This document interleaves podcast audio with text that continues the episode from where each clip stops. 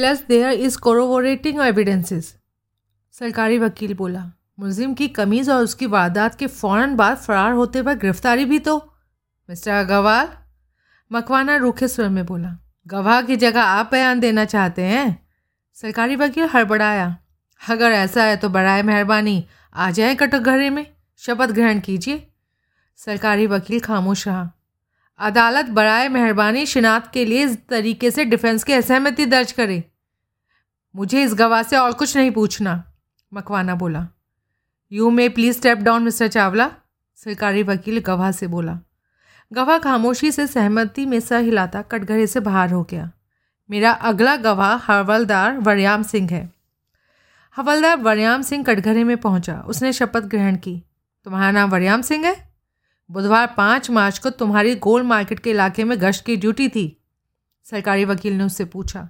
हाँ जी याद कर सकते हो? उस रात पौने ग्यारह बजे के करीब तुम कहाँ थे? उस ब्लॉक के नुक्कड़ पर था जिसके बीच में Chawla self service departmental store है। तब खास क्या हुआ था जिसकी वजह से वो दिन और वो वक्त तुम्हें याद है? जी मैंने गोलियाँ चलने की आवाज़ सुनी थी। मुझे जिधर से आवाज़ आती लगी थी मैंने उधर तवज्जो दी थी तो मैंने स्टोर की तरफ़ से एक नौजवान लड़के को भागते आ, आते देखा था। वो गहरे नीले रंग की डेनिम की जीन्स और हल्के नीले रंग की आधी बाँ की कमीज़ पहने था। साफ़ लग रहा था, वो स्टोर से निकल कर भागा था। मैंने उसे रुकने के लिए ललकारा, रुकने की जगह और तेज़ भागने लगा। तब मैंने दौड़ कर उसे काबू कर लिया और उसे लेकर स्टोर में लौटा, जहाँ मैंने स्टोर के मालिक गोविंद चावला को कंधे में गोली खाए बेहोश पड़ा पाया था और उनका नौजवान बेटा नरेश चावला मरा पड़ा था। मैंने फ़ौरन एंबुलेंस और पीसीआर वैन के लिए फ़ोन किया तुमने कहा जिस नौजवान को तुमने पकड़ा था, वो हल्के नीले रंग की आधी बाजू की कमीज़ पहने था। जी हाँ। कोई और बात जो तुमने नोट की हो और ज़िक्र के काबिल समझी हो? हैगी, उस लड़के की दाई कलाई पर जंगी जहाज़ का ये ये बड़ा गोदना गुदा था। दो लंबी लंबी तोपों वाला गोदना। हाँ जी। तुमने उसका नाम पूछा था? नाम पता, सब पूछा था। अनिरुद्ध खनाल नाम था। और उसी इलाके में डॉक्टर लेंग के मकान में किराए के एक छोटे से फ्लैट में रहता था। वो शख्स, जिसे तुमने मौका वारदात से फरार होने की कोशिश में गिरफ़्तार किया था, इस वक्त कोर्ट में है हैगी कहाँ है? इशारा करके बताओ। उसने बेहिचक मुलजिम की ओर मज़बूत इशारा किया। योर विटनेस मकवाना उठकर खड़ा हुआ और गवाह के कटघरे के करीब पहुँचा। तुम कोर्ट में शू से मौजूद थे या गवाही के वक्त आए शू से मौजूद था? लिहाजा तुमने अपने से पहले पेश हुए गवाह गोविंद चावला का बयान सुना था? जी, सुना था। जिसमें गोविंद चावला ने कहा था, दो आतत आई थे। हाँ। फिर तुम्हें स्टोर से निकलकर भागता एक ही जना क्यों दिखाई दिया? इकट्ठे नहीं भागे होंगे, आगे पीछे हो गए होंगे। मेरी तवज्जो स्टोर की तरफ़ तभी गई जब एक भाग चुका होगा, ऐसा हुआ होगा। हम्म। तुमने अभी अपने बयान में कहा कि स्टोर की तरफ़ तुम्हारी तवज्जो गोलियाँ चलने की आवाज़ सुनकर गई थी। हाँ जी, ठीक कहा था। और गोलियाँ दो आतताइयों में से एक ने चलाई थी। ज़ाहिर है, जो ज़ाहिर है वो मेरे को मालूम है। सबको मालूम है, जो सवाल पूछा जाता है, उसका हाँ या ना मैं जवाब दूँ। हाँ क्या हाँ गोलियाँ दो आतताइयों में से एक ने चलाई थी। स्टोर के अंदर? ज़ाहिर मतलब हाँ? लिहाजा स्टोर की तरफ़ तुम्हारी तवज्जो जाने तक दोनों स्टोर के अंदर थे। हाँ तो फिर पहले कैसे एक पहले वाला भाग चुका था? गवाह बढ़ाया उसने कुछ सोचा और फिर दृढ़ता से बोला, बाद में भागा होगा। बाद में तब भागा होगा जब मैं नीली कमीज़ वाले के पीछे था।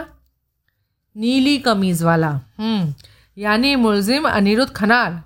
हाँ उसको काबू करने के बाद तुमने उसकी जमा तलाशी तो ली होगी। और क्या ना लेता? जवाब दो जवाब। सवाल मत करो। ये मेरा काम है। जवाब ही तो दिया। क्या जवाब दिया? आ, मैंने उसकी जमा तलाशी ली थी। हम्म तो उसके पास से लूट की रकम बरामद हुई? नहीं। नहीं। लेकिन अभी मिस्टर चावला ने तो अपने बयान में साफ़ कहा था। रकम को नीली कमीज़ वाले ने जंगी जहाज़ के गोदने वाले ने यानी कि मुलजिम ने अपने काबू में किया था। भीतर स्टोर में ऐसा किया होगा? बाद में रकम उसने अपने जोड़ीदार को कब्जे में दे दी होगी।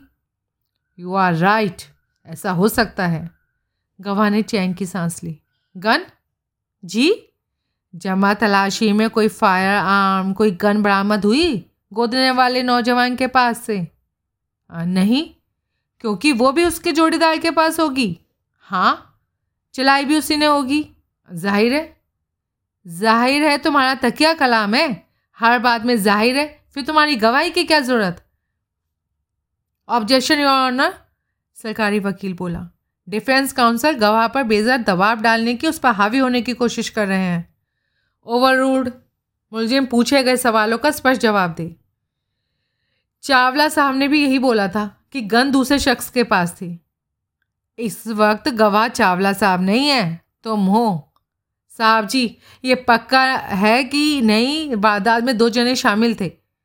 तुम फिर मेरे से सवाल कर रहे हो? भाई, और क्या करूँ? आप तो मुझे कुछ कहने ही नहीं देते। पहले एतराज़ करने लगते हैं। पूरी बात तो कहने दीजिए। क्या कहना चाहते हो? बोलो। गोली दूसरे जने ने चलाई थी। माल भी उसी के पास था। यह अंधे को भी साफ़ ज़ाहिर मतलब पता चल रहा है। खून किसी और ने किया? हाँ। माल माल किसी और ने कब्जाया? हाँ। तो फिर ये नौजवान गुनाहगार क्यों कर है? क्योंकि ये गुनाह में शरीक था। सरकारी वकील गर्ज कर बोला, कातिल वो ही नहीं होता जिसके हाथ में गन होती है। वो भी होता है जो कातिल का साथ देता है। योर ऑनर मुझे प्रोजिक्यूशन की इस बाबत सुपीरियर नॉलेज से पूरा इतफाक़ है। लेकिन मैं कुछ और कहने की कोशिश कर रहा हूँ।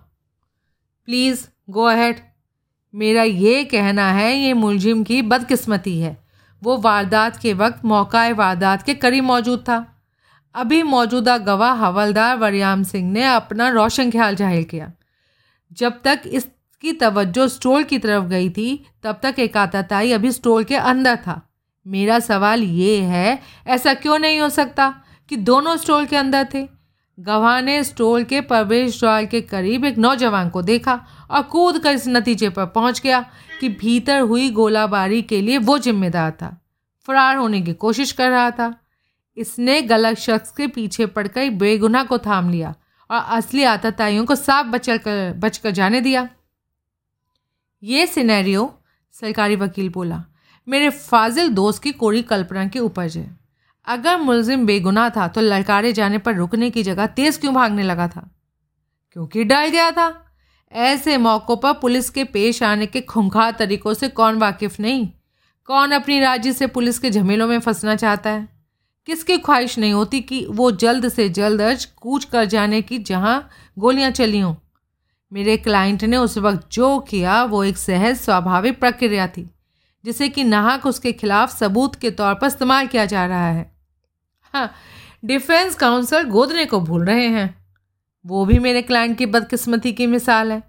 योर ऑनर, वो कोई दुर्लभ गोदना नहीं, जो कि सृष्टि में किसी एक शख्स की बाह पर ही गुदा हो। सरकारी वकील साहब ने पहले गवाह से अपनी जिरा के दौरान खुद तस्लीम किया था। सेलर्स की रुचि वैसे गोदनों में आम पाई जाती है। तो फिर वो कई और सेलर्स या सेलर रह चुके साहिबान की बाहों पर क्यों नहीं मौजूद हो सकता? यहाँ ये भी काबिल गौर बात है कि मुलजिम की शिनात का ज़रिया एक आदि बाजू की कमीज़ का रंग और कलाई का गोदना है, जबकि शिनात का पुख्ता ज़रिया सूरत होता है, जिसे कि भुक्त भोगी गवाह खुद अपनी ज़बानी कबूल करता है, कि उसने नहीं देखा था।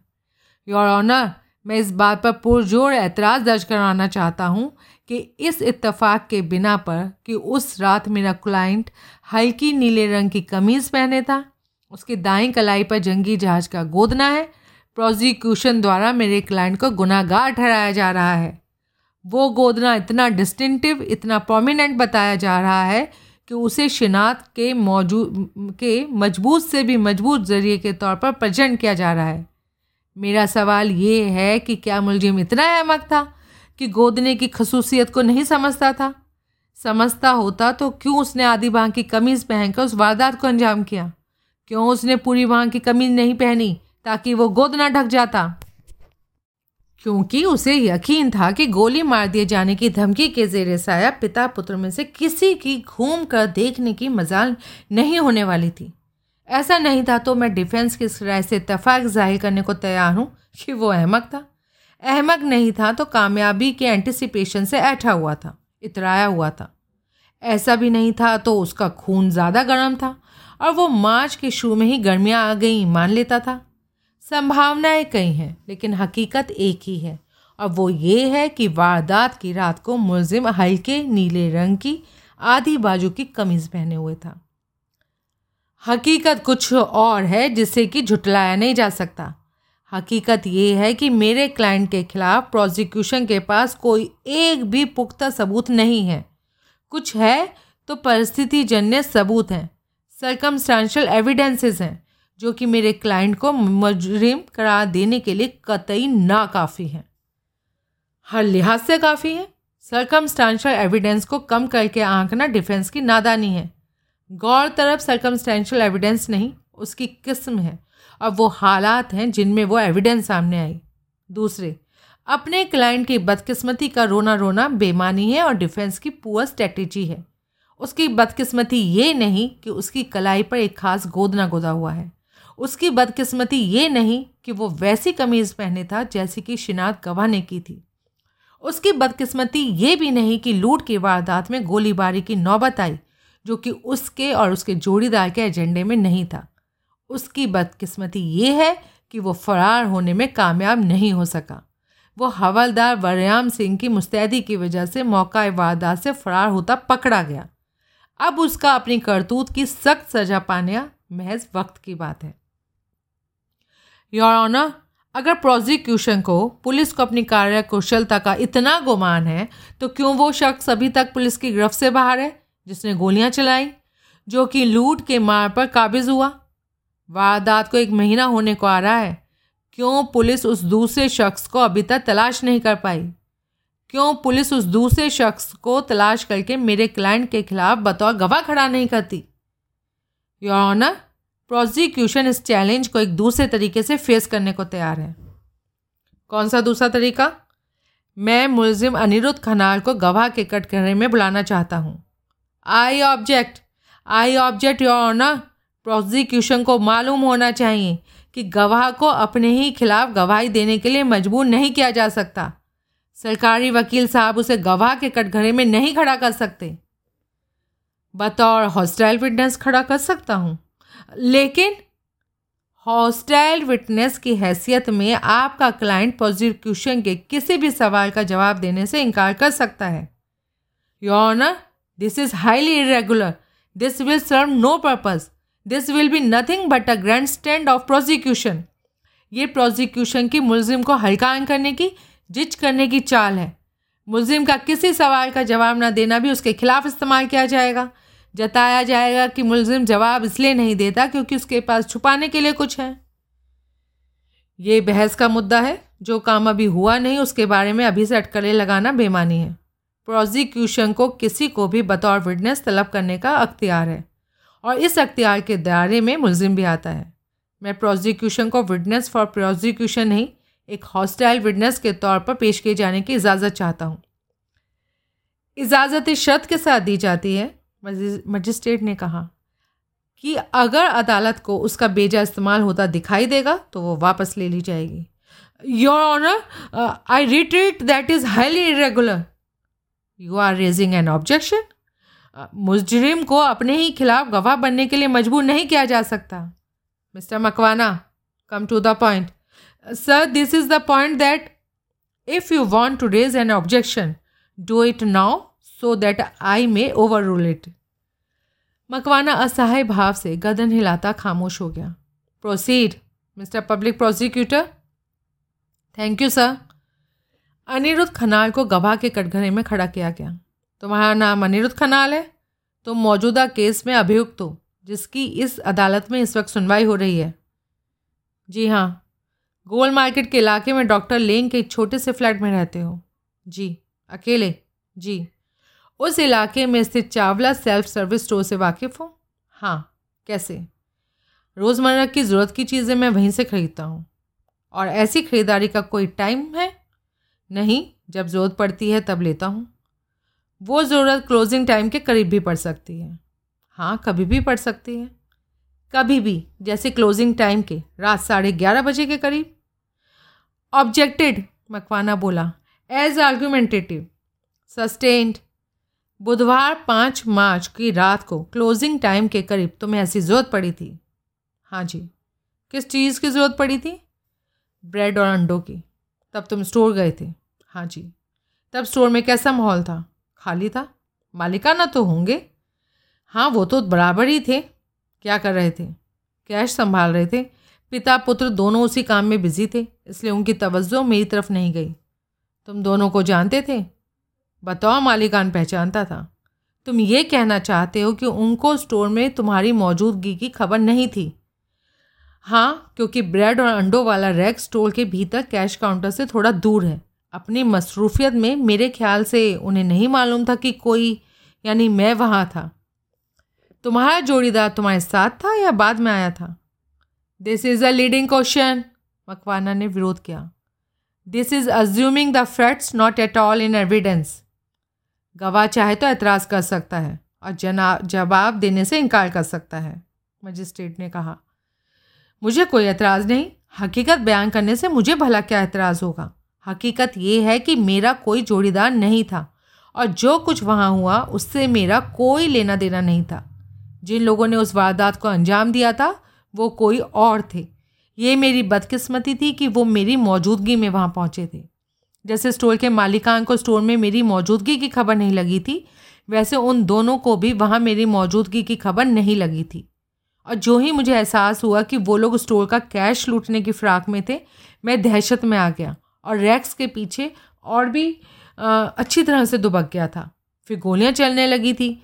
चीखों से मुझे ऐसा लगा कि पिता पुत्र दोनों गोलियों के शिकार हुए थे। मैं बहुत ज़्यादा डर गया था लेकिन फिर भी मुझे पूरा पूरा एहसास था कि उस माहौल में मेरी वहाँ मौजूदगी मेरे लिए मुसीबत बन सकती थी। नतीजन मैं वहाँ से भाग खड़ा हुआ था और और फिर पकड़ा गया था।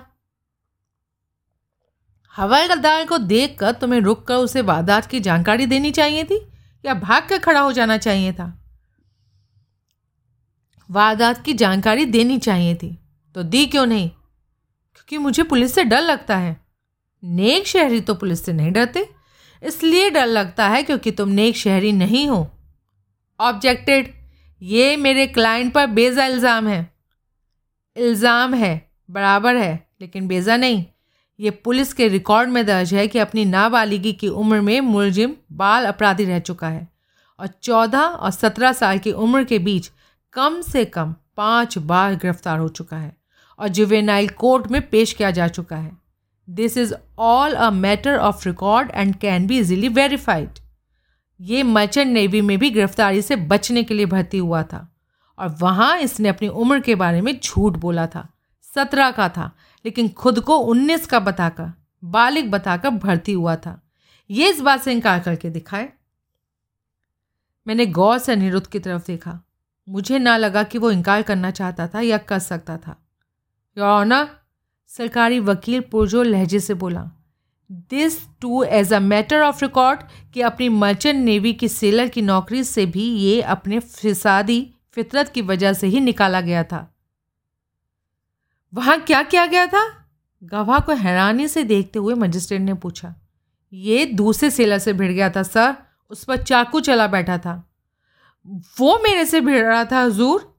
अनिरुद्ध व्याकुल भाव से बोला, चाकू इत्तेफाक से मेरे हाथ लग गया था। जो मैं उस पर न चलाता तो यकीनन वो मुझे मार डालता। बहरहाल, पब्लिक प्रोसिक्यूटर साहब ने जो कहा वो सच है? अनिरुद्ध का सर झुक गया, सिर्फ़ यही सच नहीं है सरकारी वकील बोला, ये भी सच है कि तब इसे मानसिक विकृति का शिकार माना गया था, मेंटल केस माना गया था। हमारे पास उस मनोचिकित्सक का तस्दीक शुदा बयान है कि ये लड़का मानसिक विकृति का शिकार था और तब इसने ये भी कबूल किया था कि अपनी उम्र की बाबत झूठ बोलकर ये मर्चेंट नेवी में भर्ती हुआ था। सरकारी वकील ने एक फुल स्केप टाइप शुदा कागज़ निकाल कर कोर्ट क्लर्क को सौंपा। ये मनोचिकित्सक की स्टेटमेंट की फ़ोटोकॉपी है और जिसमें शख्स की केस हिस्ट्री और मनोचिकित्सक का विश्लेषण दर्ज है। इसमें यह भी दर्ज है कि ये लड़का बहुत छोटी उम्र से यतीम है और अपनी बड़ी बहन के ज़रूरत से ज़्यादा लाड़ प्यार की वजह से बिगड़ा है। ये जब भी कोई बेजा कानूनी, गैर कानूनी हरकत करता था, इसकी बहन इसकी पर्दादारी करती थी, जिसकी वजह से इसे पहले से ज़्यादा धर्ष हरकतें करने की प्रेरणा मिलती थी। मर्चेंट नेवी से निकाले जाने के बाद से इसकी कमाई का कोई ज़रिया नहीं था। आर्थिक रूप से ये अपनी बहन पर आश्रित था, लेकिन फिर भी उसके साथ नहीं रहता था, क्योंकि तब इसे अपनी बदकारियों पर अंकुश का अंदेशा था। ऑब्जेक्शन योर ऑनर मकवाना बोला दिस इज़ करेक्ट एसेसिनेशन ये चरित्र हनन का की कोशिश है। कैसा चरित्र किसका चरित्र जो चीज़ है ही नहीं, उसका हनन कैसे होगा?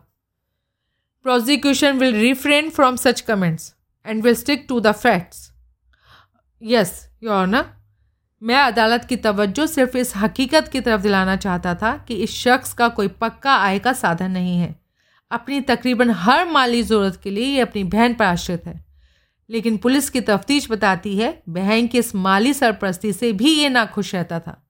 और अक्सर अपनी मर्दांगी स्थापित करने के लिए और ज़िंदगी में कुछ बन दिखाने के मंसूबे अपने दोस्तों पर ज़ाहिर करता था। मनोचिकित्सक का कहना है कि ये भी एक वजह थी जो ये मर्चेंट नेवी में भर्ती हुआ था। आजकल ये कुछ नहीं करता। करता है। मोटा मैकेनिक का काम करता है। आराम बाग में एक गैरेज है जहाँ ये काम करता है और जहाँ का मालिक इसे दस मोटा मैकेनिक बताता है। हम्म। लेकिन योर ज़िंदगी में कुछ बन दिखाने का सपना मोटर मैकेनिक बन जाने से पूरा नहीं होता। उसके लिए कुछ और करना पड़ता है। कुछ बड़ा करना पड़ता है, जो कि बुधवार पाँच मार्च की रात को इसने अपने जोड़ीदार के साथ किया। ऑब्जेक्शन सस्टेन्ड लेकिन सरकारी वकील की मंशा पूरी हो चुकी थी। वो वारदात के पीछे निहित उद्देश्य स्थापित करना चाहता था, जो कि उसने कर दिया था। उसके बाद कई तारीखें और पढ़ी जिनमें एडवोकेट कपिल मकवाना ने गोविंद चावला और हवलदार वरियाम सिंह को उनकी गवाहियों से हिलाने की जोड़ तोड़ कोशिश की, लेकिन वो टस से मस नहीं हुए। बार बार पूछे जाने पर भी गोविंद चावला ने यही कहा कि जंगी जहाज़ के गोदने वाली कलाई मुलजिम की थी। हवलदार वरयाम सिंह ने यही कहा कि उसने मुलजिम को मौका वारदात से कूच करते वक्त दबोचा था। मजिस्ट्रेट ने उसे दस साल की कैद की सज़ा सुनाई। अनिरुद्ध मुजरिम था तो वारदात में उसका जोड़ीदार कौन था, ये कभी उजागर ना हो सका। सज़ा के बाद जिसको यकीन नहीं था, उसको भी यकीन आने लगा कि लड़का गुनहगार था, सिवाय नताशा खनाल के।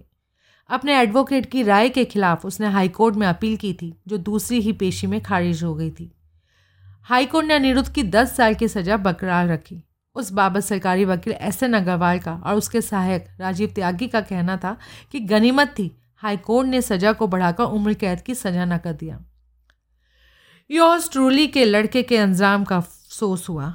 उसकी ममता की मारी बहन से हमदर्दी हुई, लेकिन ज़्यादा अफसोस इस बात का हुआ कि मुझे वो बोनस हासिल ना हुआ, जिसकी जब तक उसके हासिल होने की उम्मीद ना ख़त्म हो गई, मैं दिन रात कल्पना करता था। लड़के की फसादी फितरत की एक मिसाल उसके तिहाड़ जेल में पहुँचने के एक महीने बाद ही सामने आ गई। वहाँ किसी पुराने कैदी से उसने ऐसा पंगा लिया कि उसकी जान जाते जाते बची। तब भी बाजरिया वकील बहन ने ही ये अपील लगाई क्योंकि तिहाड़ में अनिरुद्ध की जान को खतरा था, इसलिए उसे वहाँ से किसी और जेल में ट्रांसफ़र कर दिया जाए। प्रशासन को वो दरख्वास्त कबूल हुई। नतीजन उसे दिल्ली की तिहाड़ जेल से करनाल के केंद्रीय कारागार में ट्रांसफ़र कर दिया गया। साथ में तीन और कैदियों को भी जो अनिरुद्ध के साथ उस बड़े गलाटे में शामिल थे। अब उसकी बहन ये बम फोड़ रही है कि बाबा इनोसेंट था। जिस कत्ल की वो सजा काट रहा था, वो किसी और ने किया था। और वो कोई और अपना गुनाह कबूल भी कर चुका था। एडवोकेट कपिल मकवाना का ऑफ़िस झंडे वालांग के इलाके में रानी झांसी रोड पर बने नए हिरानी टावर्स में था। मैं उसके ऑफ़िस में पहुँचा। उसने उठकर मेरे से हाथ मिलाया और कुर्सी पेश की। कुछ पियोगे? वही पिलाएँगे जो आप पिए हैं। तो पी लूँगा। वो हड़बड़ाया। उसने प्रतिवाद में कुछ कहने का मन बनाया, फिर ख्याल बदल लिया। सूंघ तेज़ है तुम्हारी। मैं हंसा। उसने दराज में से बिस्की का तीन चौथाई भरा गिलास निकाल कर मेज़ पर रखा। और फिर एक गिलास में जॉनी वॉकर ग्रीन लेबल की बॉटल और सोडा साइफन बरामद किया। उसने मेरे लिए ड्रिंक तैयार किया और इंटरकॉम पर बाहर बैठे अपने सेक्रेटरी को हिदायत दी जब तक वो मेरे साथ मसरूफ़ था, उसे कोई डिस्टर्ब ना करे। चीयर्स चीयर्स आसरे शाम। बड़े बखेड़े हैं यार, बड़ी टेंशन है, इस साला शहरी ऐसा है। या कोई कहे कि वो चैन से रह रहा है तो समझो झूठ बोल रहा है। एंड मेरे मन की बात कही आपने टेंशन की कोई खास वजह जान पड़ती है? कैसे जाना? ऑफ़िस टाइम में ऑफ़िस में घूट लगा रहे हैं तो वजह खास ही होगी। या ये आपके लिए रूटीन बात है? ना ना ऐसा ना है। सो so, देयर है भाई खास वजह उस वजह का नाम है भार्या बीवी धर्मपत्नी। अच्छा सिंगापुर में है। अभी फ़ोन पर ही पंगा कर रही थी। इतना एजिटेट कर दिया कि गिलास थामना पड़ा। ड्रिंक में पन्हा तलाश रहा था। क्या माजरा है सर है कोई माजरा? क्या करोगे जानकर? फिर भी छोड़ो यार शादीशुदा लोगों की जो प्रॉब्लम्स होती हैं शुक्र मनाओ उससे बरी हो तुम। मैं भी कभी शादीशुदा था। अच्छा थे। बीवी छोड़ गई। हाँ लेकिन वैसे नहीं जैसे आम बीवियाँ। अपने खाविंदों को से नहीं बनती और छोड़ के जाती हैं। फिर कत्ल हो गया। बीवी का? आ, अच्छा बीवी का कत्ल हो गया। कैसे? लंबी कहानी है सर, फिर कभी सुनाऊँगा। मुझे लगता है वाइफेरिया से ग्रस्त हैं। हैं? जी, मलेरिया जैसी बीमारी है। शादीशुदा मर्द को ही होती है। और जब हो जाती है तो बड़ी सताती है। और फिर पनाह जाम में ही मिलती है, जैसे कि समय आप ले रहे हैं। अच्छा अच्छा छोड़ो इस बातों को। अपनी सुनाओ, कैसे आए? अनिरुद्ध खनाल की वजह से? खबर लग गई। हाँ बहन से? हाँ। मुझे एक ज़रूरी मीटिंग में जाना था इसलिए सुबीन निगम से बोल दिया था नताशा को फ़ोन लगाया गुड न्यूज़ दी। उसने गुड न्यूज़ दी लेकिन मुकम्मल नहीं दी। गुड न्यूज़ का खाका खींचा ही केवल पूरी तरह से डेवलप नहीं किया। वो मैं करूँगा ना? इसी उम्मीद से मैं यहाँ आया हूँ। तुम क्यों? जी वो क्लाइंट ने दरख्वास्त की है। नताशा खुद एक बड़े हैवी फ़ोटो सेशन में बिज़ी है।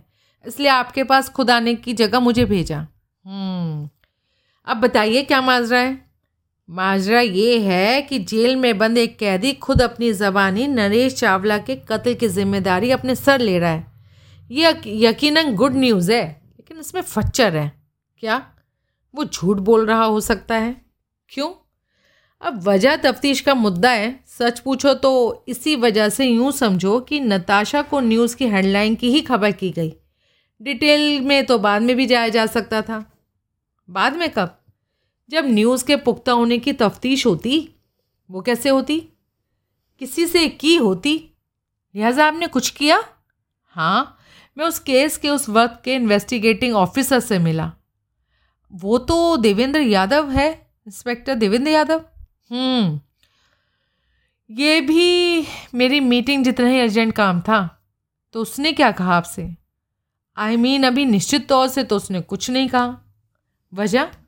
जिस शख्स ने कत्ल की ज़िम्मेदारी अपने सर ली है, वो करनाल जेल में बंद है। इंस्पेक्टर यादव ने अभी ये फैसला नहीं किया है कि उससे बात करने के लिए वो करनाल जाएगा या दिल्ली तलब करेगा। सर, कौन है वो शख्स? उसका नाम विष्णु शुक्ला है। जब आज़ाद था तो नोन बैड करेक्टर था, प्रोक्लेम्ड ऑफेंडर था, मेंटल टाइप किलर महज जलील आदमी, कोहली ही was a real son of bitch आप तो उसके बारे में बहुत कुछ जानते मालूम होते हैं। सही पहचाना। और इस जानकारी की वजह यह है कि कभी मैं उसका वकील होता था। ऐसे जलील आदमी के? अरे राज़ी से नहीं, कोर्ट ने अपॉइंट किया था। कत्ल के केस में गिरफ़्तार था। खुद वकील अफोर्ड कर नहीं सकता था। तो कोर्ट ने उसके वकील अपॉइंट किया था मुझको। वो विष्णु शुक्ला तो नहीं, जो डिप्टी के नाम से भी जाना जाता था और जो किसी गैंग किलिंग के सिलसिले में गिरफ़्तार हुआ था। वही, बड़ी अच्छी याददाश्त है भाई तुम्हारी। थैंक यू लेकिन सर, उसका तो उसका तो सरकारी वकील था उसके केस में शंकर लाल करके कुछ नाम था। ये एस एल अग्रवाल का ही नाम है शंकर लाल ओ, अगर तुम्हें मुजरिम का नाम याद है, वकील का नाम याद है तो तुम्हें ये भी याद होगा। उसे शुक्ला को फांसी की सज़ा हुई थी, जिससे वो इतना बिफरा था कि उसने भरी अदालत में घोषणा की थी कि वो सरकारी वकील शंकर लाल अग्रवाल को, जिसने कि उसे वो सज़ा दिलवाई, जान से मार डालेगा। ऐसी घात लगाएगा कि ज़माना अचरज करेगा। उसने कि डंके की चोट पर ऐलान किया था। अग्रवाल को मारे बिना वो नहीं मरेगा। याद है सर, सच पूछे तो उसके इस बड़े बोल की वजह से ही मुझे बाकी बातें याद हैं। लेकिन उसका ये कहर सरकारी वकील पे क्यों बल पा उसके बचाव के आप वकील थे। उसने आप पर इल्ज़ाम क्यों नहीं लगाया? आपने उसके बचाव में वो दिलचस्पी नहीं दिखाई थी जो आपको दिखानी चाहिए थी। आपका उसे ठीक से डिफेंड ना किया होना भी तो उसे मिली सज, फांसी की सज़ा की वजह हो सकता था। उसने सरकारी वकील को उस फैसले के लिए जिम्मेदार क्यों ठहराया? आपको क्यों नहीं? मुझे भी ठहराया ना। भाई, बराबर ठहराया। वही सब कह के ठहराया जो अभी तुमने कहा। लेकिन उसने ऐसे लगावाल को बड़ी अदालत में अपने कहे का निशाना बनाया। मुझे उसने पब्लिकली वारंट दिया। पब्लिकली ऐसी बात बोली प्राइवेटली अच्छा। ऐसे लोगों पर ऐसे ही खून सवार नहीं होता। इनका दिमागी तवाजन शुरू से बिगड़ा होता है। तभी तो ये खूंखार क्रिमिनल बनते हैं। इनकी कम अकली इन्हें यही सबक देती है कि हर कोई इनके खिलाफ है। हर कोई इनको ख़त्म कर डालने की इनके खिलाफ साजिश में शरीक है। इसलिए हर स्टेट आदमी ऐसे लोगों को अपना दुश्मन जान पड़ता है। ऐसे लगावाल उसका दुश्मन था, क्योंकि उसने उसके खिलाफ अदालत में पुख्ता केस खड़ा किया। मैं उसका दुश्मन था, क्योंकि मैंने उसे ठीक से डिफेंड नहीं किया। मैं सरकारी वकील के साथ मिल गया, इसलिए उसे फांसी की सज़ा हुई। हम्म। ठीक, उसके मिजाज के कहल की बारिश यहाँ नहीं थमती मजिस्ट्रेट उसका दुश्मन, उसने उसे फांसी की सज़ा सुनाई। पुलिस दुश्मन उसने गिरफ़्तार किया। समाज उसका दुश्मन, जिसने उसे जुर्म की राह पर चलने के लिए मजबूर किया। अरे, उसका बाप दुश्मन, जो बिल्ला डालमिया मानी का हम कदम होने की जगह मामूली रिक्शा पुलर था। सब उसके खिलाफ थे। लेकिन गुस्से के अपने उबाल का सबसे बड़ा निशाना उसने ऐसे लगावाल को बनाया था, जिसके लिए उसने शेर आम धमकी जारी की थी। ऐसे लोग अपनी धमकी पर खड़े उतर कर दिखा पाते हैं। अरे, कहाँ यार? वो तो वक्त जुनून होता है, जिसके तहत प्रलाप करते हैं, बड़े बोल बोलते हैं, जलील से जलील हरकतें करते हैं। जैसे सज़ा सुनाई जाने पर जज को माँ बाप की गालियाँ देने लगते हैं, मुँह पर जूता फेंक मारते हैं। एक बार तो एक जना टॉयलेट में जाकर प्लास्टिक की थैली में पखाना भर लाया। हम मजिस्ट्रेट के मुँह पे दे के मारी। बेचारे का तमाम मुँह पखाने में सर गया। ऐसी हरकत तो किसी ने बिल गेट्स के साथ भी की थी। हाँ लेकिन उसने बिल गेट्स के मुँह पर खाने की चीज़, वो एप्पल पाई फेंक के मारी थी, जिसे वो खा भी लेता तो क्या आपत्ति ठीक सर, ये लोग ऐसी बकवास, ऐसी जली हरकतें अपने बरादरी भाइयों को प्रभावित करने के लिए करते हैं। उन पर अपने बड़े दिल गुर्दे वाली मवाली होने का रौब गांठने के लिए कहते हैं। लेकिन जब जेल की सलाखों के पीछे पहुँचते हैं ना तो सब जोशो जुनून झाग की तरह बैठ जाता है। फिर तो आपको क्या फ़िक्र होगी कि वो शख्स एकाएक कभी आपके सर पर आँख खड़ा होगा और आपके प्राण हल लेगा? तुम फ़िक्र की कहते हो? मैंने कभी ख्याल तक नहीं किया। ये नया सिलसिला सामने ना आया होता तो मुझे तो याद भी नहीं आता कि सजा पाए किसी मुजरिम ने कभी मेरे लिए कोई धमकी जारी की थी। ऐसे गवाल का भी वही रवैया होगा? और क्या होगा? मैं आपसे पूछ रहा हूँ। अरे भाई, यही होगा। बाय द वे क्या ऐसा हो सकता है कि अगावार को शक से कोई खुंदक हो कोई जाति अदावत हो? जैसा आदमी अगवाल है ना, उसकी रूह में होने को तो कुछ भी हो सकता है, लेकिन इस बाबत जाति तौर पर मुझे कुछ नहीं मालूम। कैसा आदमी है? हमारी पहली मुलाकात में मैंने बताया तो था, कमीना, आदतन खुदंकी झगड़ालू, बेअसूल, यार मार कभी गले लग के मिले तो समझ लेना, पीठ में खंजर भोंकने के लिए मुनासिब जगह टटोल रहा है। अपने इन्हीं गुणों की वजह से आज तक गैर शादीशुदा है, क्योंकि खुद खर्शी की का तमन्ना है, कोई ही लड़की ऐसी शख्स से तैयारी, शादी के लिए तैयार होगी। ज़रूर थोड़ी ही है कि वो बीवी से भी ऐसी पेश है अरे, ज़रूरी है भाई, बुनियादी आदतें कहाँ बदलती हैं? जब मेरे साथ पढ़ता था तो जानते हो, लॉ कॉलेज में फेलो स्टूडेंट्स उसे क्या कहते थे? क्या? स्फेरिकल सन ऑफ़ बिच जैसे स्फीयर को, गोले को किसी भी तरह से देखो। गोल दिखाई देता है ना? वैसे ये है, ऐसे लगा हुआ। कहीं से भी देखो सन ऑफ़ बिच दिखाई देता है। हो माय गॉड वकील विद्रूप पूर्ण भाव से तनिक हंसा। आप भी उसे काफ़ी नापसंद करते जान पड़ते हैं। बावजूद इसके कि वो आपका पुराना परिचित है। बिच्छू तो काटेगा ही। सामने पुराना परिचित हो या नया? आप ज़रूर उसकी बात बड़ा चढ़ा के कह रहे हैं। इतना खराब कोई कैसे हो सकता है? मिलना देखना भुगतना फिर आके बोलना। हम्म गिलास खाली करो। आ, क्या? नहीं नहीं one is enough for me only one okay. बस सर मैं केवल एक ही लूँगा but please you go head sir I will today as a special case उसने अपने लिए एक नया जाम तैयार किया। जब मुँह काला करने का काम किया है तो काला ही होना चाहिए। सलेटी क्यों हो? मुँह का क्या है? कैसा भी हो। दिल काला ना हो। बहरहाल बात विष्णु शुक्ला उर्फ़ डिप्टी की हो रही थी। हाँ अदालत में उसके खिलाफ डेलीब्रेट कोल्ड ब्लडेड मर्डर का केस साबित हुआ था। फांसी की सज़ा मिली थी। हाई कोर्ट से उसकी सज़ा की पुष्टि हुई थी। अपील लगाई, खारिज हो गई। फांसी टालने के लिए और भी जो कुछ ऐसे केसों में रूटीन के तौर पर किया जाता था जैसे राष्ट्रपति से दया की फरियाद वो मैंने किया था, लेकिन फांसी बरकरार रही थी और फांसी दी जाने की तारीख भी निर्धारित हो रही थी। उस तारीख से दो दिन पहले उसकी सुबीर निगम से बात हुई। सुबीर निगम, जो आपका इन्वेस्टिगेटर, यानी कि लेगमैन बताया जाता है। हाँ जहाँ तक मुझे याद पड़ता है, आपका इन्वेस्टिगेटर तो प्रकाश रहजा था। ठीक याद पड़ता है। था वो। अब इस दुनिया में नहीं रहा। क्या हुआ उसे? बुढ़ापा हुआ। पैंसठ का था। रेगुलर अफीम खाता था। समझ लो आखिरकार अफीम उसे खा गई। ओह तो उसकी जगह सुबीर निगम नाम के शख्स ने ली। हाँ। वैसे कौन है ये शख्स? काबिल है, तजुर्बे का इन्वेस्टिगेटर है, जबकि प्रकाश रजा से आधी उम्र का है। पहले एडवोकेट अपूर्व सेन गुप्ता के पास काम करता था। जो कि बड़ी प्रैक्टिस वाला, बड़ा क्रिमिनल लॉयर था। ट्रायल वर्क में प्रवीण था। उसकी जिरह के सामने कोई नहीं ठहर पाता था। हाई कोर्ट में जिरह कर रहा था कि वहीं मलकर गिर गया। ऐसे सडन हार्ट फेल हुआ कि आधा फिक्रा ज़ुबान से निकला और आधा भीतर ही रह गया। प्रकाश रहजा की मौत के आगे पीछे ही तो वाक्य हुआ था।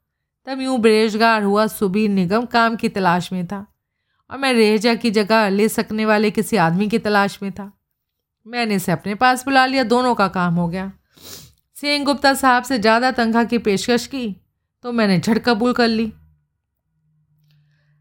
सर, वैसे वकीलों को रेगुलर इन्वेस्टिगेटर की ज़रूरत होती है? भाई, वो सिर्फ़ इन्वेस्टिगेटर नहीं है, और भी बहुत कुछ है।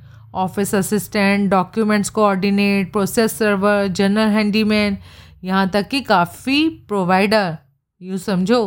डॉक्टर का कंपाउंडर, इंजीनियर का फोरमैन, डायरेक्टर का स्टेज मैनेजर। कैसा आदमी है? नौजवान है, मेहनती है, साथ काम करने को राज़ी है, और क्या चाहिए? फांसी की तारीख से दो दिन पहले फांसी पाए शख्स विष्णु शुक्ला ने इसे तलब किया। हाँ कहा? करनाल के केंद्रीय कारागार में, जहाँ की वो बंद था। वहाँ क्यों? उसका केस तो दिल्ली में था। उसका वकील यानी कि आप तो दिल्ली में थे। अनिरुद्ध खनाल के साथ जिन तीन कैदियों को तिहाड़ जेल से करनाल कर ट्रांसफ़र किया गया था, उसमें से एक ये विष्णु शुक्ला भी था।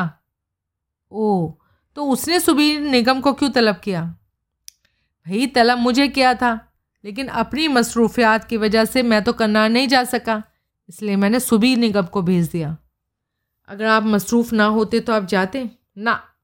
जिस शख्स ने जान से मार डालने की सरकारी वकील एस एल अग्रवाल को पब्लिकली और मुझे प्राइवेटली धमकी दी थी, उससे मेरा क्या लेना देना? फिर भी मैंने उत्सुकतावश निगम को भेज दिया था। दो दिन बाद तो शख्स फांसी चढ़ने वाला था। मैंने उसे उसकी अंतिम इच्छा समझकर भी कोऑपरेट किया था। उसे आपकी जगह निगम से मिलना कबूल था? मेरे भरोसे के आदमी के तौर पर वो निगम से पहले से वाकिफ़ था। उसके मुकदमे तक निगम मेरे पास जायन कर चुका था। और मुकदमे के दौरान वो दोनों कई बार मिले थे। शुक्ला के हक में इस्तेमाल की जा सकने लायक जो थोड़ी बहुत जानकारी मेरे को थी, वो अपनी भाग दौड़ से निगम नहीं जुटाई थी। शुक्ला इस बात से वाकिफ़ था और इस वजह से उसे निगम पर भरोसा था। आई सी सच पूछो तो मुझे ये बात निगम से ही मालूम हुई थी कि शुक्ला मेरे पर इल्ज़ाम लगा रहा था कि उसका वकील होते हुए मैं सरकारी वकील से जा मिला था। यूँ उसको फांसी की सज़ा दिलाने में ज़रिया बना था। हम्म। परसों जब उसकी फांसी की तारीख और वक्त मुकर्र हो चुका था तो विषय विष्णु शुक्ला ने जेल के वार्डन को बुलाया और उसके सामने अपने वकील से मुलाकात कराए जाने की अपनी मांग रखी थी, जो कि पूरी हो गई थी। वार्डन ने सवाल नहीं किया कि क्यों वो इस घड़ी, जबकि उसका वकील या कोई भी दूसरा शख्स उसके करीब काम नहीं आ सकता था, क्यों मुलाकात करना चाहता था? हाँ किया था तो जवाब में उसने कहा था कि वो कुछ ऐसी जानकारी रखता था जिसके सदके लंबी सजा पाना एक बेगुना शख्स बरी हो सकता था। दूसरे वार्डन को मजबूर करने के लिए उसने अपनी आखिरी ख्वाहिश का दर्जा दिया। वार्डन के लाख पूछने पर उसने उसे इससे ज़्यादा कुछ बताने से इनकार कर दिया। अब बोला कि विस्तार से वो जो कहेगा अपने वकील से, उसके से कहेगा। तो बाजरिया वकील उसका कहा, जगविदित होगा। आखिर वार्डन ने मुझे फ़ोन किया और मैंने सुबीर निगम को करनाल भेजा। विष्णु शुक्ला के इस सनसनी खेज बात का खुलासा किया कि क्यों कर अनुरुद्ध खनाल बेगुना था। वो ऐसा चौका देने वाला रहस्योद्घाटन था कि निगम ने वार्डन की गवाही में उस बाबा शुक्ला का इकबालिया बयान रिकॉर्ड किया और उसे मोहरबंद किया। अपने मोहरबंद बयान में उसने कबूल किया कि नरेश चावला के कत्ल से अनिरुद्ध खनाल का कोई लेना देना नहीं था। वो बिल्कुल बेगुनाह था। असल में नरेश चावला का कत्ल उसके, यानी विष्णु शुक्ला के हाथों हुआ था। अनिरुद्ध खनाल के कातिल था और ना उस वारदात में उसका जोड़ीदार था। उसने तो अखबार और टीवी चैनलों पर ज़िक्र आने से पहले अनिरुद्ध खनाल का कभी नाम भी नहीं सुना था। जब नाम सुना होगा तो ये भी तो जाना होगा कि वो एक कत्ल के इल्ज़ाम में गिरफ़्तार था। ज़ाहिर सी बात है ऐसे कत्ल के इल्ज़ाम में जो शुक्ला से बेहतर कोई नहीं जानता था, उसने नहीं किया था। हाँ फिर भी वो खामोश रहा। हाँ और ये क्या बताने की ज़रूरत है? क्यों खामोश रहा? मेरे भाई, उसका फांसी पर झूलना निश्चित ना हो गया होता तो एन सर पर ना पहुँच जाता तो अभी भी खामोश रहता। ठीक है सर, अब मुझे आप विस्तार से बताइए कि शुक्ला ने अपने इकबालिया बयान में और क्या कहा। वो तुम्हें सुखबीर निगम बेहतर बता सकेगा। इस वक्त वो ऑफ़िस में नहीं है। गिलास खाली करो, उसे बुलाता हूँ। मैंने, उसने भी गिलास खाली किया। गिलास को उसने कहीं छुपाया और फिर इंटरकॉम पर सेक्रेटरी को निगम को भीतर भेजने का आदेश दिया। अनिरुद्ध खनाल अब आज़ाद है? पीछे मैंने उत्सुक भाव से पूछा। जेल से बाहर है, लेकिन अभी आज़ाद नहीं। क्या मतलब? मैं नहीं बता सकता। वजह? पुलिस ने पाबंदी लगाई है। कमाल है। मैं सिर्फ़ इतना बता सकता हूँ कि वो भी तुम्हें और किसी को नहीं, क्योंकि अनिरुद्ध के केस में तुम्हारा भी उतना ही दखल है जितना कि मेरा। वो दिल्ली पुलिस के स्पेशल स्क्वाड के इंस्पेक्टर देवेंद्र यादव की कस्टडी में है। और तब तक रहेगा जब तक कि विष्णु शुक्ला के इकबालिया बयान की सत्यता प्रमाणित नहीं हो जाती, स्थापित नहीं हो पाती। मैं इंस्पेक्टर यादव से बात करूँगा। ज़रूर करना। उम्मीद नहीं मुझे वो कुछ बताएगा। मुझे बताएगा। क्यों? क्योंकि मैं मैं हूँ। क्या कहने?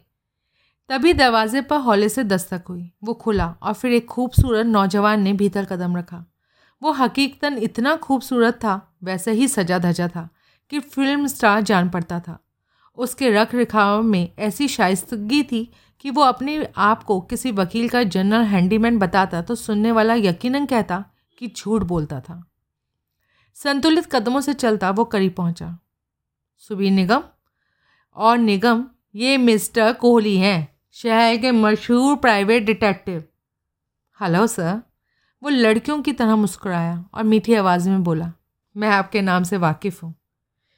जहन नसीब और शहरत से भी। सुना है इस धंधे में आपसे आगे कोई नहीं। ऐसा नाम है तो सही मेरा, दिल्ली में और उसके आसपास चालीस कोस तक। क्यों नहीं जनाब, क्यों नहीं? चालीस क्या, चार सौ कोस तक होगा? बैठो निगम। थैंक यू सर वो पहले, वो मेरे पहलू में एक कुर्सी पर बैठ गया। मैं मन ही मन सोच रहा था, कुल रहा था कि कमीना अपनी खूबसूरत थोबड़े की वजह से भी कितनी औरतों का मान मर्दन कर चुका होगा। ज़रूर गिनती करना भी मुहाल होगा। औरतें तो बलिहारी जाती होंगी उस पर। क्योंकि आदतन वो तक उतनी खुश नहीं होती जब तक कि उन्हें अपनी पसंद का मर्द मिलता है। जितनी कि वो तब खुश होती हैं जब उन्हें हर किसी की पसंद का मर्द मिलता है। और उसके हर किसी की पसंद का मर्द होने में क्या कसर थी? कभी मर्द का आकर्षण उसकी मर्दांगनी में होता था, उसके नींबू टिकाऊ मूछों में होता था, आज उसके जनानापन में होता है। उसको भी इस बात का एहसास जा पड़ता था, इसे लड़कियों जैसे लंबे बाल रखे थे। पता नहीं क्यों बहनजियों जैसे लड़के आजकल के आज़ाद ख्याल लड़कियों को पहली पसंद बन गए थे। वजह ज़रूर व्याग्रा था, जो पुराने ज़माने में नहीं होती थी और जो किसी को भी मर्द बना देती थी। व्याग्रा के अलावा मर्दाना ताकत हासिल करने में जो आधुनिक तरीके मैंने सुने थे, वो थे मेंढक की हड्डियों के सुरमे जैसे बारीक पीस कर फंकी लगाओ, गधी के दूध में चमगाड़ का दूध खून घोल कर पियो। और भी पता नहीं क्या क्या। इतने तरीके तो मैंने सुने थे जो कि शहद में बादाम घोट के पीने, दूध में केसर उबाल के पीने घोंगे खाने जैसे पुराने तरीकों पर हावी थे। और अभी और भी होंगे जिनकी मुझे खबर नहीं थी। कहाँ खो गए? वकील बोला। Sorry sorry. Nigam, mister Kohli, Anirudh Khanal की वजह से यहाँ है। उससे ताल्लुकात रखते हालिया वाक़ात मैंने मोटे तौर पर बयान कर दिए हैं। ये तुमसे कुछ सीधे भी पूछना चाहते हैं। कहिए, क्या पूछना चाहते हैं आप? विष्णु शुक्ला को तुमसे मिलना कबूल हो गया? जी, बराबर। उसने शिकायत नहीं की कि मकवाना साहब की जगह तुम पहुँच गए थे। ज़रा भी नहीं, उल्टे खुश हुआ। अच्छा हाँ इनसे उसे रंजिश है कि इन्होंने उसके डिफेंस में भाजी मारी। उसे सज़ा दिलाने की कोशिश में प्रोसिक्यूशन से मिल गए।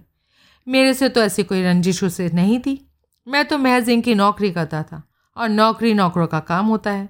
अपने मौजूदा फ्रेम ऑफ़ माइंड में वो अपने आप को मालिक के मुकाबले में नौकर से बेहतर आइडेंटिफाई कर सकता था। मेरे पहुँचने पर उसने अपनी बात भी कह ली और उसकी हेटी भी नहीं हुई। उसने उसी शख्स को अपना राजदा बनाया जिसे वो उसे सख्त से सख्त फांसी की सज़ा दिलाने के षडयंत्र में शामिल मानता था। वेरी वेल सेट उसने ये कह के मेरी आमद पर अपनी खुशी ज़ाहिर की कि मेरे जैसे अच्छे आदमी को अब उसकी वजह से नेशनल अक्लेम हासिल होगी। क्या कहा? वही सब कुछ कहा जो अनिरुद्ध खनाल को कत्ल के जुर्म से बरी करता था। अनिरुद्ध के ट्रायल के वक्त तो तुम अभी मकवाना साहब के मुर्जा के के यहाँ नौकरी नहीं करते थे। जी नहीं था मैं उस समय वहाँ। उस वक्त विष्णु शुक्ला का क्या शक्ल था? उस जैसे लोअर किस्म के इंसान का क्या शक्ल होना था? भटकन और आवारागर्दी। हेकड़ी और दादागिरी दूर दूर और मारा मारी यानी कि तब वो जेल में नहीं था। नहीं। तब अनिरुद्ध की गिरफ्तारी की खबर तो उसे लगी होगी। जी बिल्कुल। गुनाह उसका, गिरफ़्तार कोई और? जी हाँ। तब इस बात की उस पर क्या प्रतिक्रिया हुई थी? ये बात मैंने उससे खास तौर से पूछी थी। वो एक बेरहम, बेहिस बद दिमाग बद मिजाज दिमागी तौर पर बीमार शख्स था। खून खराबा जिसके लिए रूटीन की बात थी ऐसे शख्स पर अनिरुद्ध खनाल की ट्रेजिडी और बदकिस्मती की क्या रिएक्शन होना था? कान से मक्खी ही उड़ाई होगी। फिर भी मैंने सवाल किया था। मैंने उससे पूछा था कि गोल मार्केट वाली वारदात में अनिरुद्ध खनाल को सजा होने पर उसने कैसे महसूस किया था? तो क्या जवाब मिला?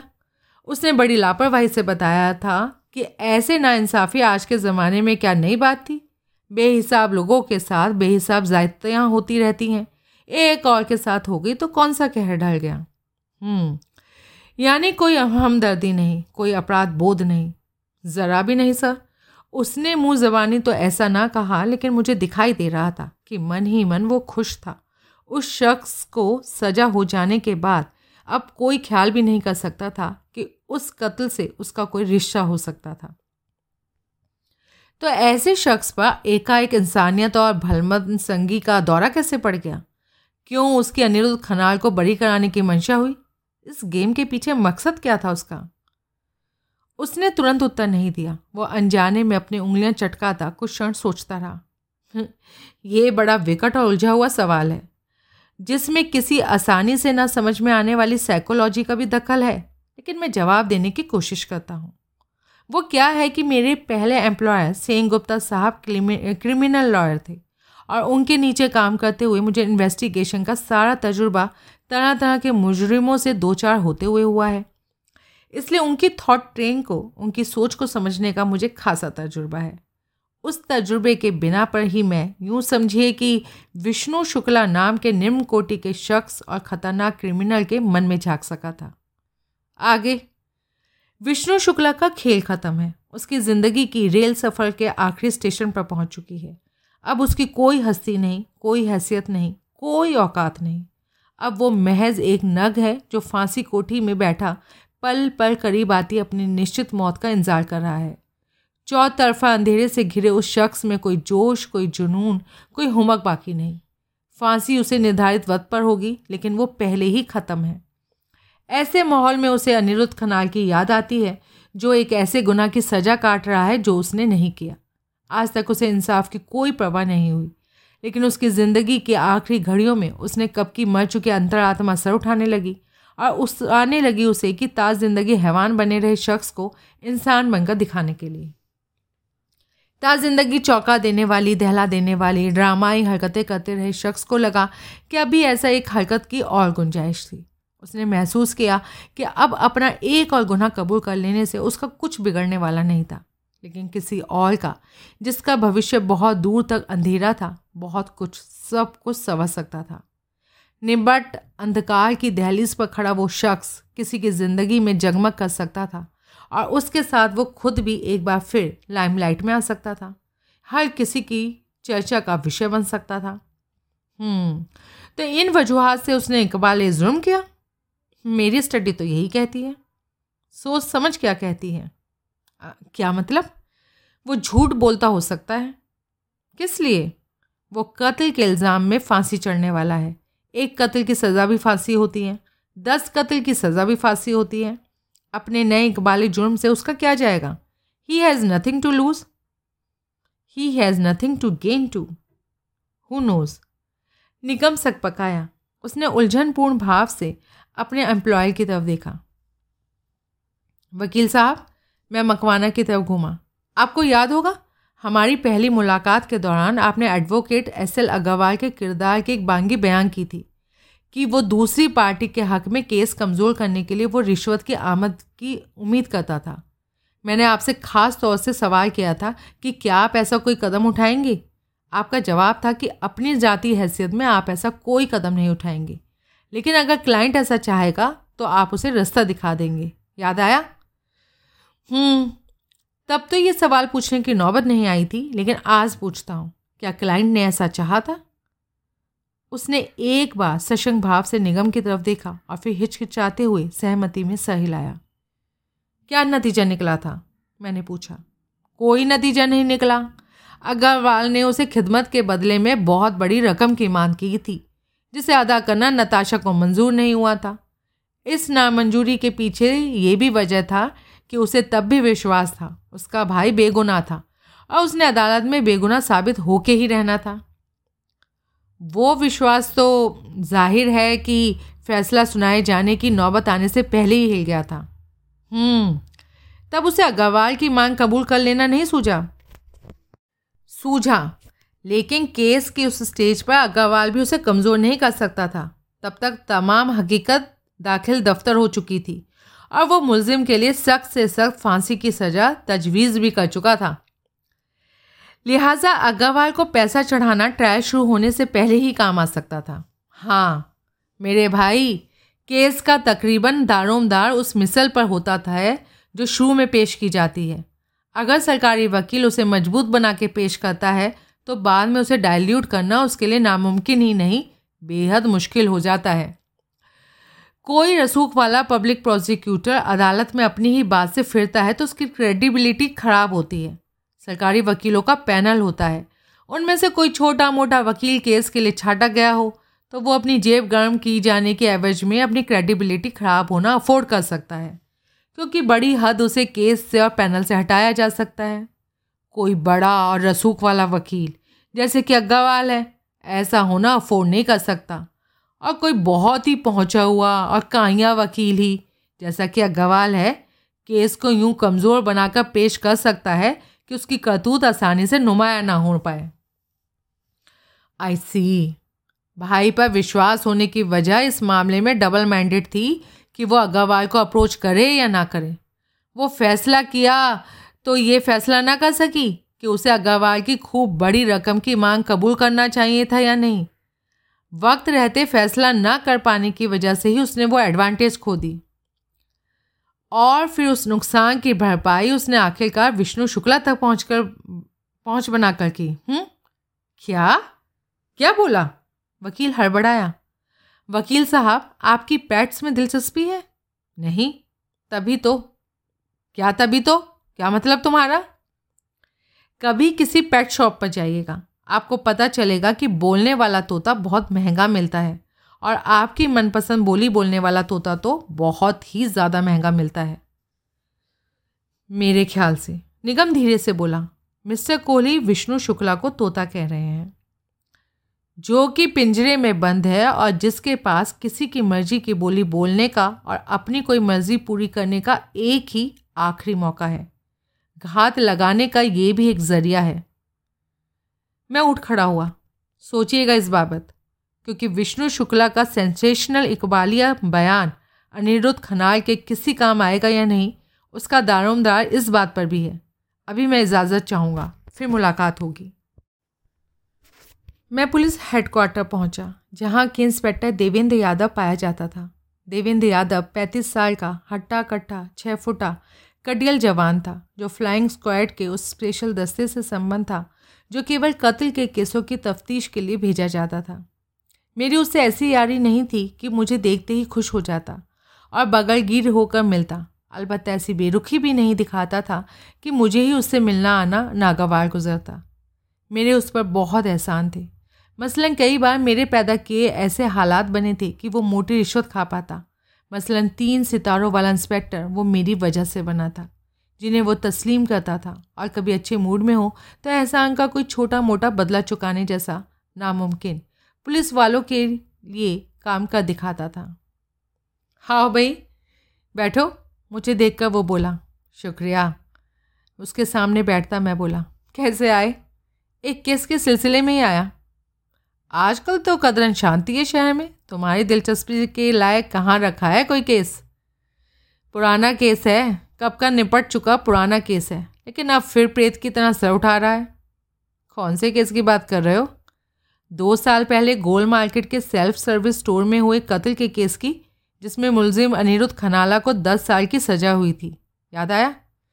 आया, उसकी क्या बात है? मैंने बात बताई। कैसे जाना? क्लाइंट से जाना? क्लाइंट ने अपने वकील से जाना? वकील ने अपने माथद से जाना? और माथद ने करनाल जेल में बंद फांसी लगने को तैयार कातिल विष्णु शुक्ला से जाना। हम्म तो विष्णु शुक्ला के इकबालिया बयान के बारे में क्या कहते हो? मैं क्या कहूँ? उस शख्स के बारे में, उसके सनसनीखेज बयान के बारे में तुम्हारी क्या राय है? मेरी जाति राय पूछते हो तो ना वो शख्स भरोसे के काबिल है और ना ही उसका बयान। पता नहीं साले को क्या सूझी है, जो मरने से पहले ये फ्ररी छोड़ रहा है। ये तो तुम्हारी जाति राय हुई। इसी बात का ऑफिशियल दर्शन क्या है? वो कहता है कि उसने हकीकत बयान की है और इस बाबत अपना इकबालिया बयान दर्ज कराया है। लेकिन ये उसका स्टंट हो सकता है। स्टंट? वो किस लिए? फांसी रुकवाने के लिए उस बयान की रूह में अनिरुद्ध खनाल के केस को फिर से खोला जाना ज़रूरी हो गया है। उसमें विष्णु शुक्ला के हलफ उठाकर कोर्ट में गवाही देना ज़रूरी हो जाता है। इन हालात में उसे फांसी पर कैसे चढ़ाया जा सकता है? फांसी तो मुलतवी होगी और उस ड्रामाई बयान के पीछे यही उसका मकसद जान पड़ता है। यूँ फांसी तो मुलतवी ही होगी ना? माफ़ी तो नहीं हो जाएगी। अरे, माफ़ कैसे हो जाएगी? अब तो वो एक और कत्ल क्या होने की हामी भर रहा है? माफ़ी कैसे हो जाएगी? ये यकीन में आने लायक बात है कि कुछ दिन और ज़िंदा रह सकने के लिए उसने इतना बड़ा स्टंट खेला हो। हिले हुए दिमाग के ऐसे लोगों की सोच का क्या पता चलता है? उसके सच बोल रहे होने की संभावना तो है ना? मेरी निगाह में नहीं है। मुल्क के कायदे कानून की निगाह में है। कानून का काम है बेनिफिट ऑफ़ डाउट देना। बात कितनी भी बेपल की क्यों ना हो, कानून इस बात को नज़रअंदाज नहीं कर सकता कि वो सच हो सकती है। आगे सब मैजिस्ट्रेट पर डिपेंड करता है कि उसे वो इकबालिया बयान काबिल एतबार लगता है या नहीं।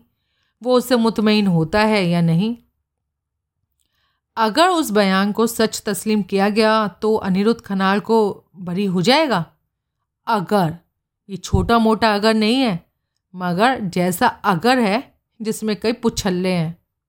मसलन, ये बातें पहले से स्थापित हैं कि सेल्फ सर्विस स्टोर में नरेश चावला के कत्ल की वारदात में दो लोग शामिल थे। विष्णु शुक्ला दावा पेश करता है कि उन दो जनों में से एक जना वो था। लेकिन दूसरा जना अनिरुद्ध खनाल नहीं था।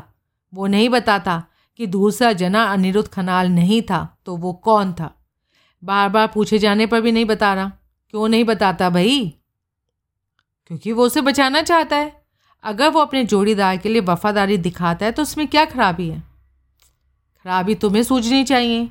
यूँ वो अपने बयान को शक के दायरे में ला खड़ा करता है। उसका बयान सिक्केबंद तब माना जा सकता है जब वो अपने जोड़ीदार का नाम ले और जोड़ीदार भी उस बयान की तस्दीक करे। वो ऐसा नहीं चाहता, वो अपने जोड़ीदार को बचाना चाहता है तो इसका बयान फर्जी माना जाएगा। हाँ।